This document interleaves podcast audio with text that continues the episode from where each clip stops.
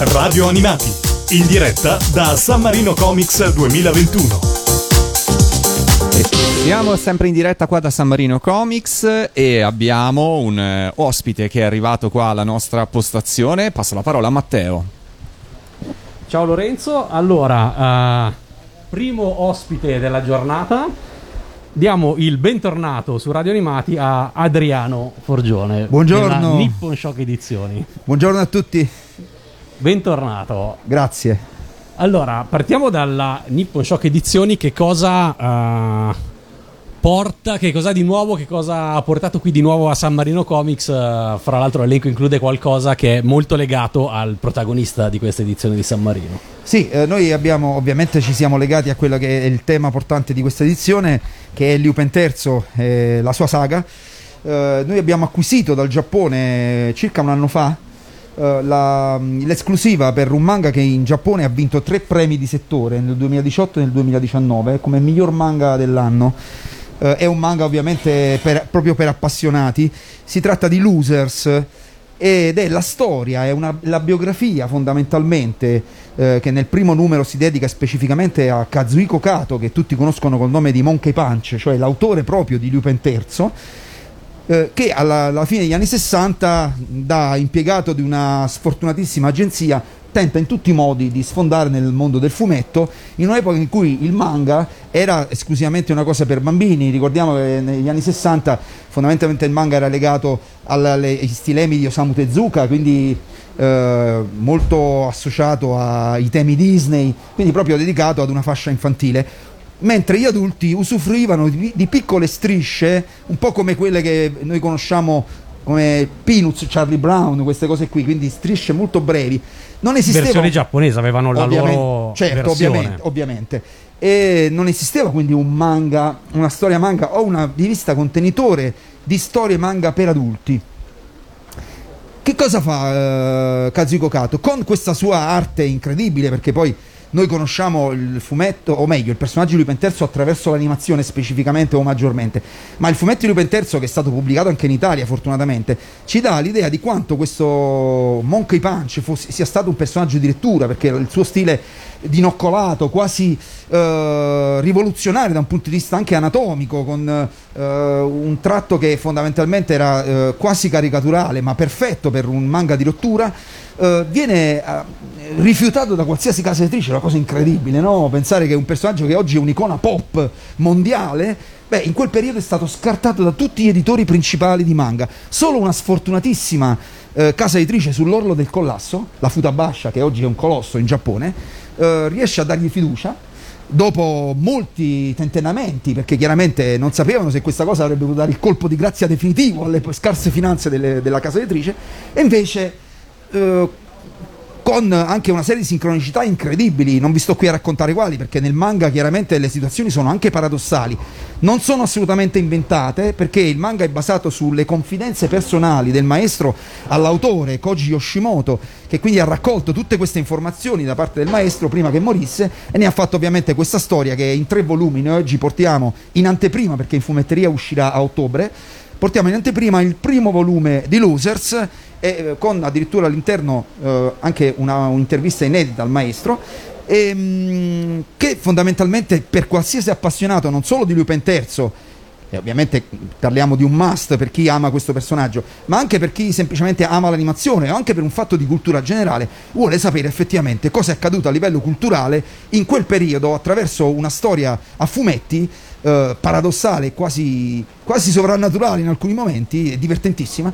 Quindi cosa è accaduto in quel momento attraverso un, eh, questa pubblicazione che crediamo eh, sia rivoluzionaria e che ci pregiamo di aver portato per il mercato italiano. I tre volumi quale periodo abbracciano della vita di Monkey Punch? Eh, ovviamente stiamo parlando della fine degli anni 60, un Monkey Punch 27enne che è quasi, eh, si è quasi arreso al destino di non diventare un mangaka, quindi un disegnatore professionista, e e invece il destino aveva per lui proprio il colpo di scena finale, eh, cam- facendogli cambiare completamente vita e, e quindi consacrandolo definitivamente come mostro sacro.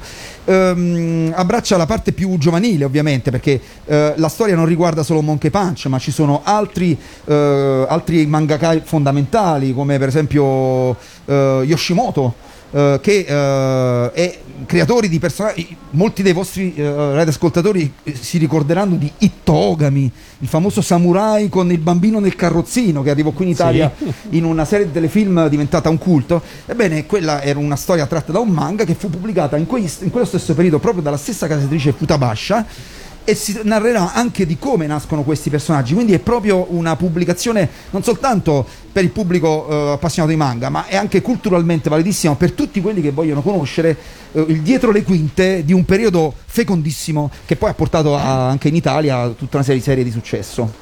Si scopre qualche cosa quindi su chi ha ispirato i personaggi di Assolut- Lupin, eh, Fujiko? Sì, sì, assolutamente. eccetera, eccetera. Vi dico così: nel, nel- nel- nel manga, per esempio, si narra questa cosa eh, fantastica. E l'editore dice: "Mm, Kato, ma tu non sai disegnare i corpi femminili? Cioè, noi pensiamo a Fujiko, questa procace ragazza sensualissima.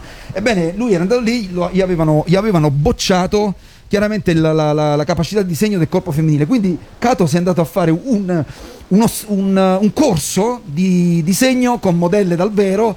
Quindi anche molto emozionato per un giapponese, pensate vedere una donna nuda che lì che posa e lui impara a, a disegnare il corpo femminile, quindi dobbiamo la nascita di Fujiko anche a questa carinissima e interessantissima eh, storia che coinvolge il maestro. Ma vi ripeto, è pieno di colpi di scena, pieno di informazioni assurde e straordinarie. Chi l'ha disegnato invece Losers? Eh. e se sai dirci qualcosa sul- sulla scelta anche dello stile, perché ovviamente eh, poi non è disegnato come fosse un fumetto di Monkey Punch, ha un suo stile personale eh, che sarà stato anche ben studiato per, eh, perché deve raccontare di, per di l'occasione, disegnatori. certo. Sì, sì, hai detto, hai detto giusto perché eh, Koji Yoshimoto eh, è un mangaka in, eh, già conosciuto in Giappone, non è conosciuto in Italia perché non si è occupato di manga actions, quindi di manga di azione, ma si è occupato fondamentalmente di storie biografiche, quindi molto di nicchia. Eh, lui ha scelto questo stile molto particolare, quasi caricaturale, perché fondamentalmente lo stile di Monkey Punch è uno stile caricaturale.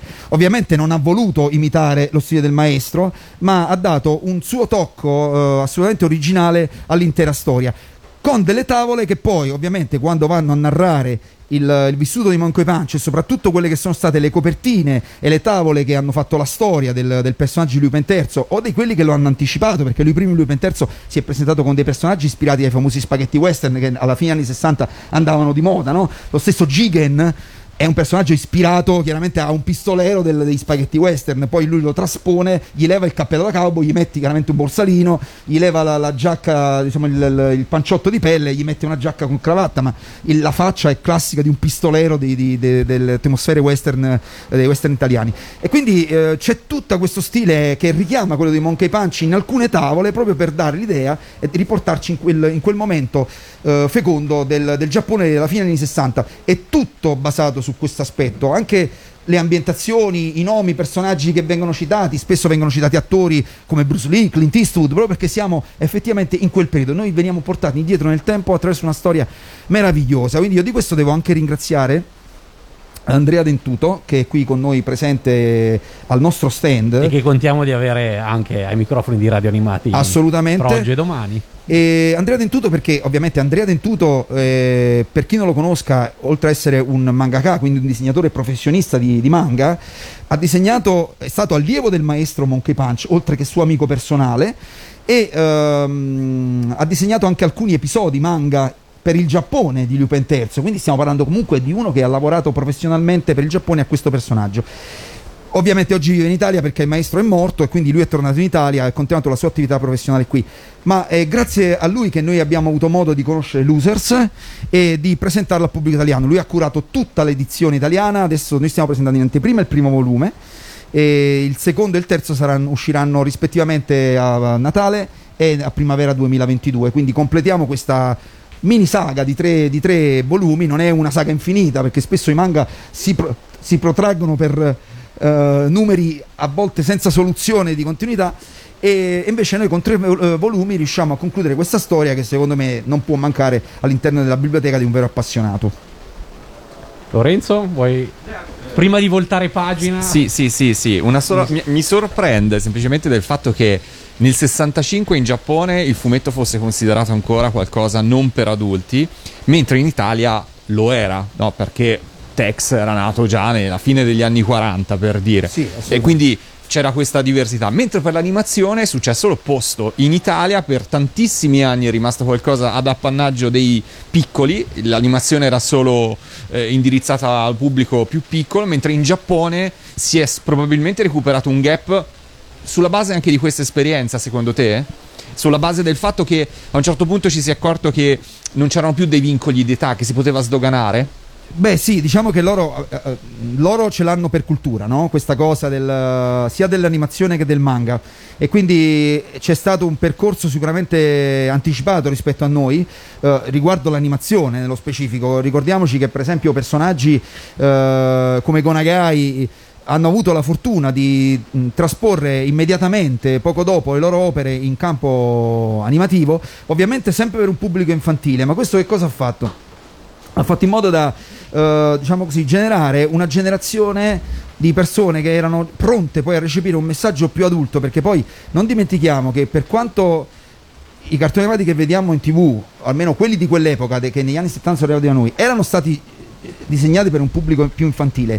Ma se andiamo a leggere i manga i manga di Gonagai sono- non sono affatto per un pubblico infantile ma sono sono proprio per un pubblico adulto perché spesso, no- pe- spesso presentano scene splatter. Quindi diciamo che da noi c'è stato un percorso più rallentato, invertito come hai detto giustamente te, eh, perché da noi il- fumetto è diventato prima un mezzo di, di fruizione culturale, eh, mentre il cartone animato è rimasto per molto tempo solo una cosa per, per ragazzini. Oggi ovviamente con la crescita delle nuove generazioni eh, abbiamo sicuramente un, un bagaglio culturale di- eh, legato chiaramente al pop e a tutto ciò che è il fantastico che è assolutamente di, di- di- di interesse per un'amplissima fascia di pubblico. Io penso, ho ragionato su queste Sì. cose anche insieme a Mito Common nella nostra trasmissione Io Super Robot su Radio Animati.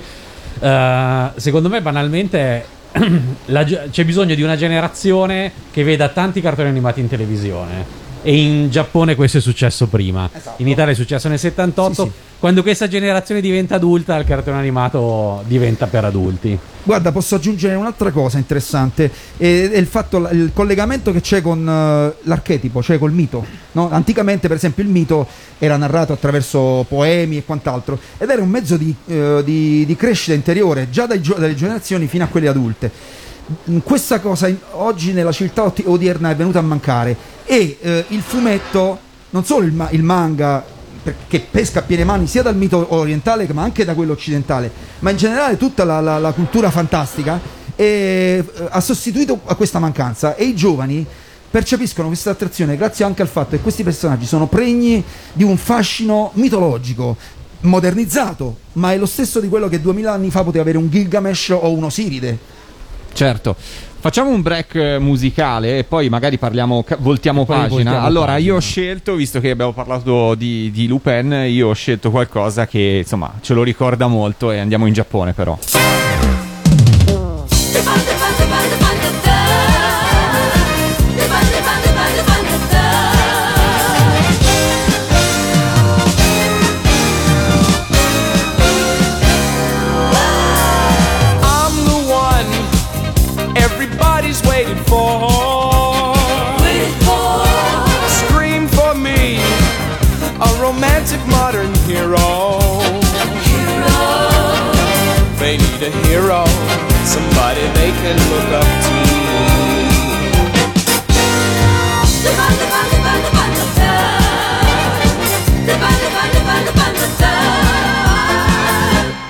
I'm a superhero.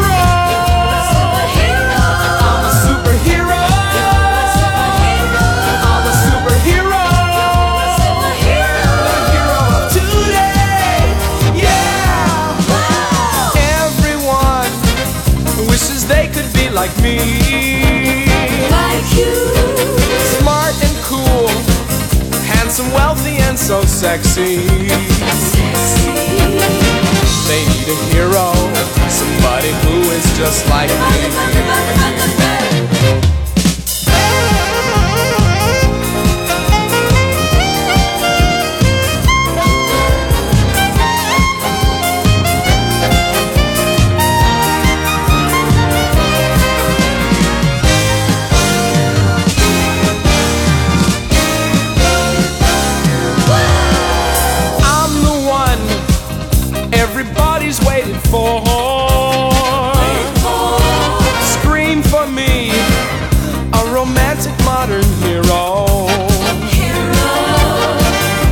need a hero, somebody they can look up to.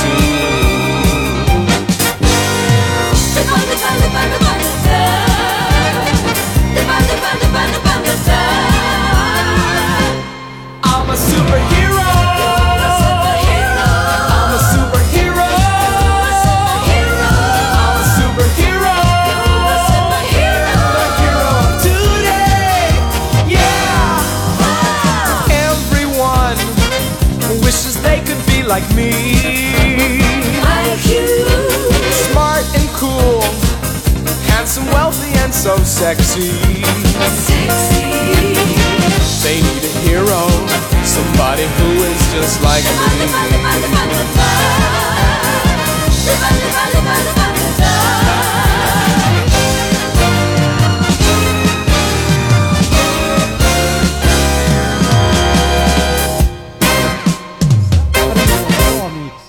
San Marino Comics 2021, siamo sempre in diretta con Adriano Forgione della Nippon Shock Edizioni. Abbiamo parlato di Losers che è stato presentato qua in anteprima assoluta a San Marino Comics e che racconta la storia, è un fumetto che racconta la storia di Monkey Punch e in generale della sua generazione di autori che hanno rivoluzionato il fumetto giapponese. Eh, vogliamo sapere cos'altro bolle in pentola o è appena stato pubblicato dalla Nippon Shock Edizioni. Guarda, eh, diciamo che noi col Covid abbiamo fermato un po' gli eventi perché come casa editrice ci basiamo molto sulla passione de- di chi ama questo settore, quindi eh, cerchiamo innanzitutto di coinvolgere gli appassionati attraverso incontri con i maestri. Questo- Perché voi, giusto, ricordiamolo, vi siete sempre distinti, e chi segue anche la pagina Facebook di Radio Animati lo sa, per eh, incontri con gli autori che avete Sì, spesso e volentieri portato in Italia. Esatto, abbiamo eventi. portato non è, non è comune e vi fa molto onore. Grazie, questo ti, ti ringrazio, ringrazio Radio Animati per riconoscerlo perché eh, non lo fanno in tanti e è anche un grosso impegno, diciamoci la verità. Noi abbiamo portato Junichi Ayama, direttore dell'animazione della serie Ken il Guerriero, la seconda, abbiamo portato Takashi Saijo, animatore della Tatsunoko, Terumi Nishi, tutta gente di, di altissimo livello internazionale che eh, ha avuto modo di incontrare i propri fan qui in Italia, addirittura eh, con un'interazione diretta, quindi senza barriere e senza null'altro. Ovviamente col Covid tutto questo si è fermato, ma eh, contiamo di riprenderlo al più presto se chiaramente la situazione ce lo permetterà. Eh, come mh, eh, lavori diciamo su carta, quindi pubblicazioni vere e proprie, siamo in procinto in realtà di mettere altri prodotti sul mercato, sempre contraddistinti, da, contraddistinti dalla nostra stessa passione e dalla celebrazione di quelli che sono i personaggi classici e tradizionali, perché noi vogliamo puntare principalmente lì. In, um, abbiamo in uscita un MOOC, un manual book curato dal sensei eh, Ryoichi Kegami. Chi conosce il manga eh, conosce anche questo nome, è il creatore delle saghe di Crying Freeman, il famoso killer piangente, e di eh, Sanctuary. Eh, basati chiaramente su un tratto molto adulto e su storie soprattutto legate a eh, storie di samurai o spy story. E questo sarà in uscita a ottobre, è un libro illustrato a colori dove il maestro addirittura spiega tutte le sue tecniche di disegno, quindi adatto anche a chi ama disegnare manga e vuole diventare un mangaka. Ehm, poi è in programma anche la pubblicazione, questa è un'altra esclusiva, un man- dell'ultimo manga, l'ultimo lavoro di un mostro sacro dell'animazione giapponese che è Ippei Kuri, fondatore eh, della Tatsunoko.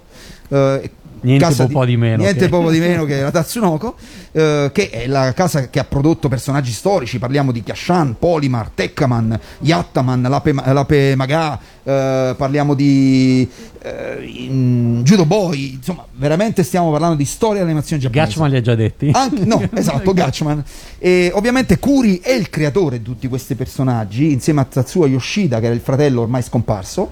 Eh, i Curi è ancora vivente, eh, ci ha concesso i diritti per questa pubblicazione che sarà fuori a breve, fra- entro una, mh, pochi mesi, due o tre mesi al massimo. È un manga eh, in eh, formato unico, quindi non è una storia serializzata, ma sarà un solo volume in formato A4, quindi anche molto grande, di circa 400 pagine e eh, addirittura con eh, una versione esclusiva firmata dal maestro. Perfetto regalo di Natale 2021. Assolutamente perfetto regalo di Natale, anche perché la versione esclusiva firmata dal maestro è serigrafata in oro, quindi veramente è un volume di altissima qualità e che qualsiasi appassionato vorrebbe avere.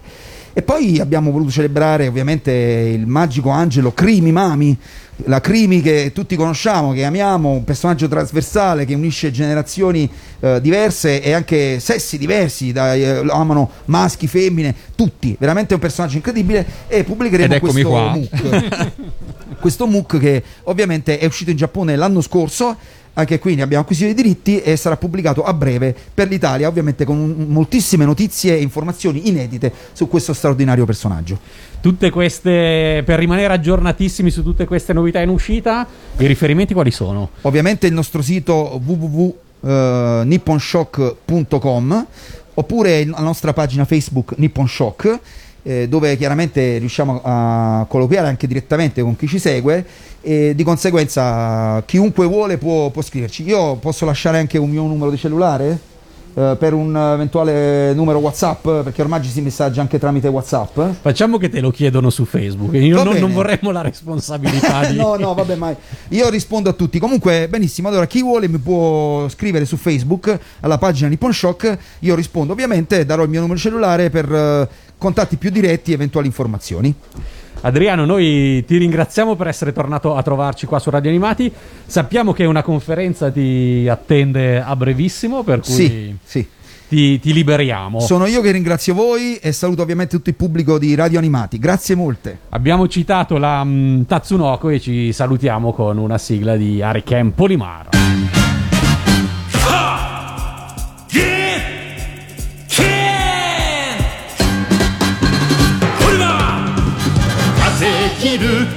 パンチパンチパンチ。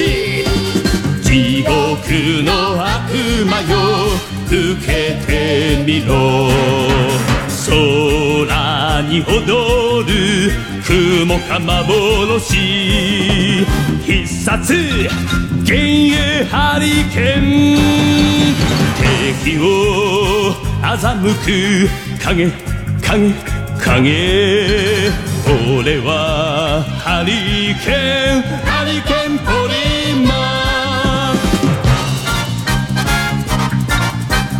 ダンダンダンダンディンダダンバンバンバンバンズンババンガンガンとりゃ嵐の叫びイエイエイエ地獄のけだもの吠えそみろ。空に舞う細か竜巻。必殺真空片手駒。敵を欺く影影影。俺はハリケーンハリケーンポリマン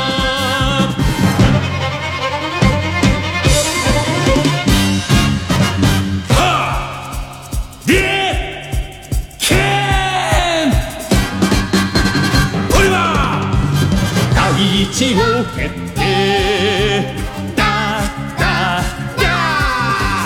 地獄の悪と受けてみろ。空に走る早手か稲妻。必殺反動三段蹴り。敵を欺く影影。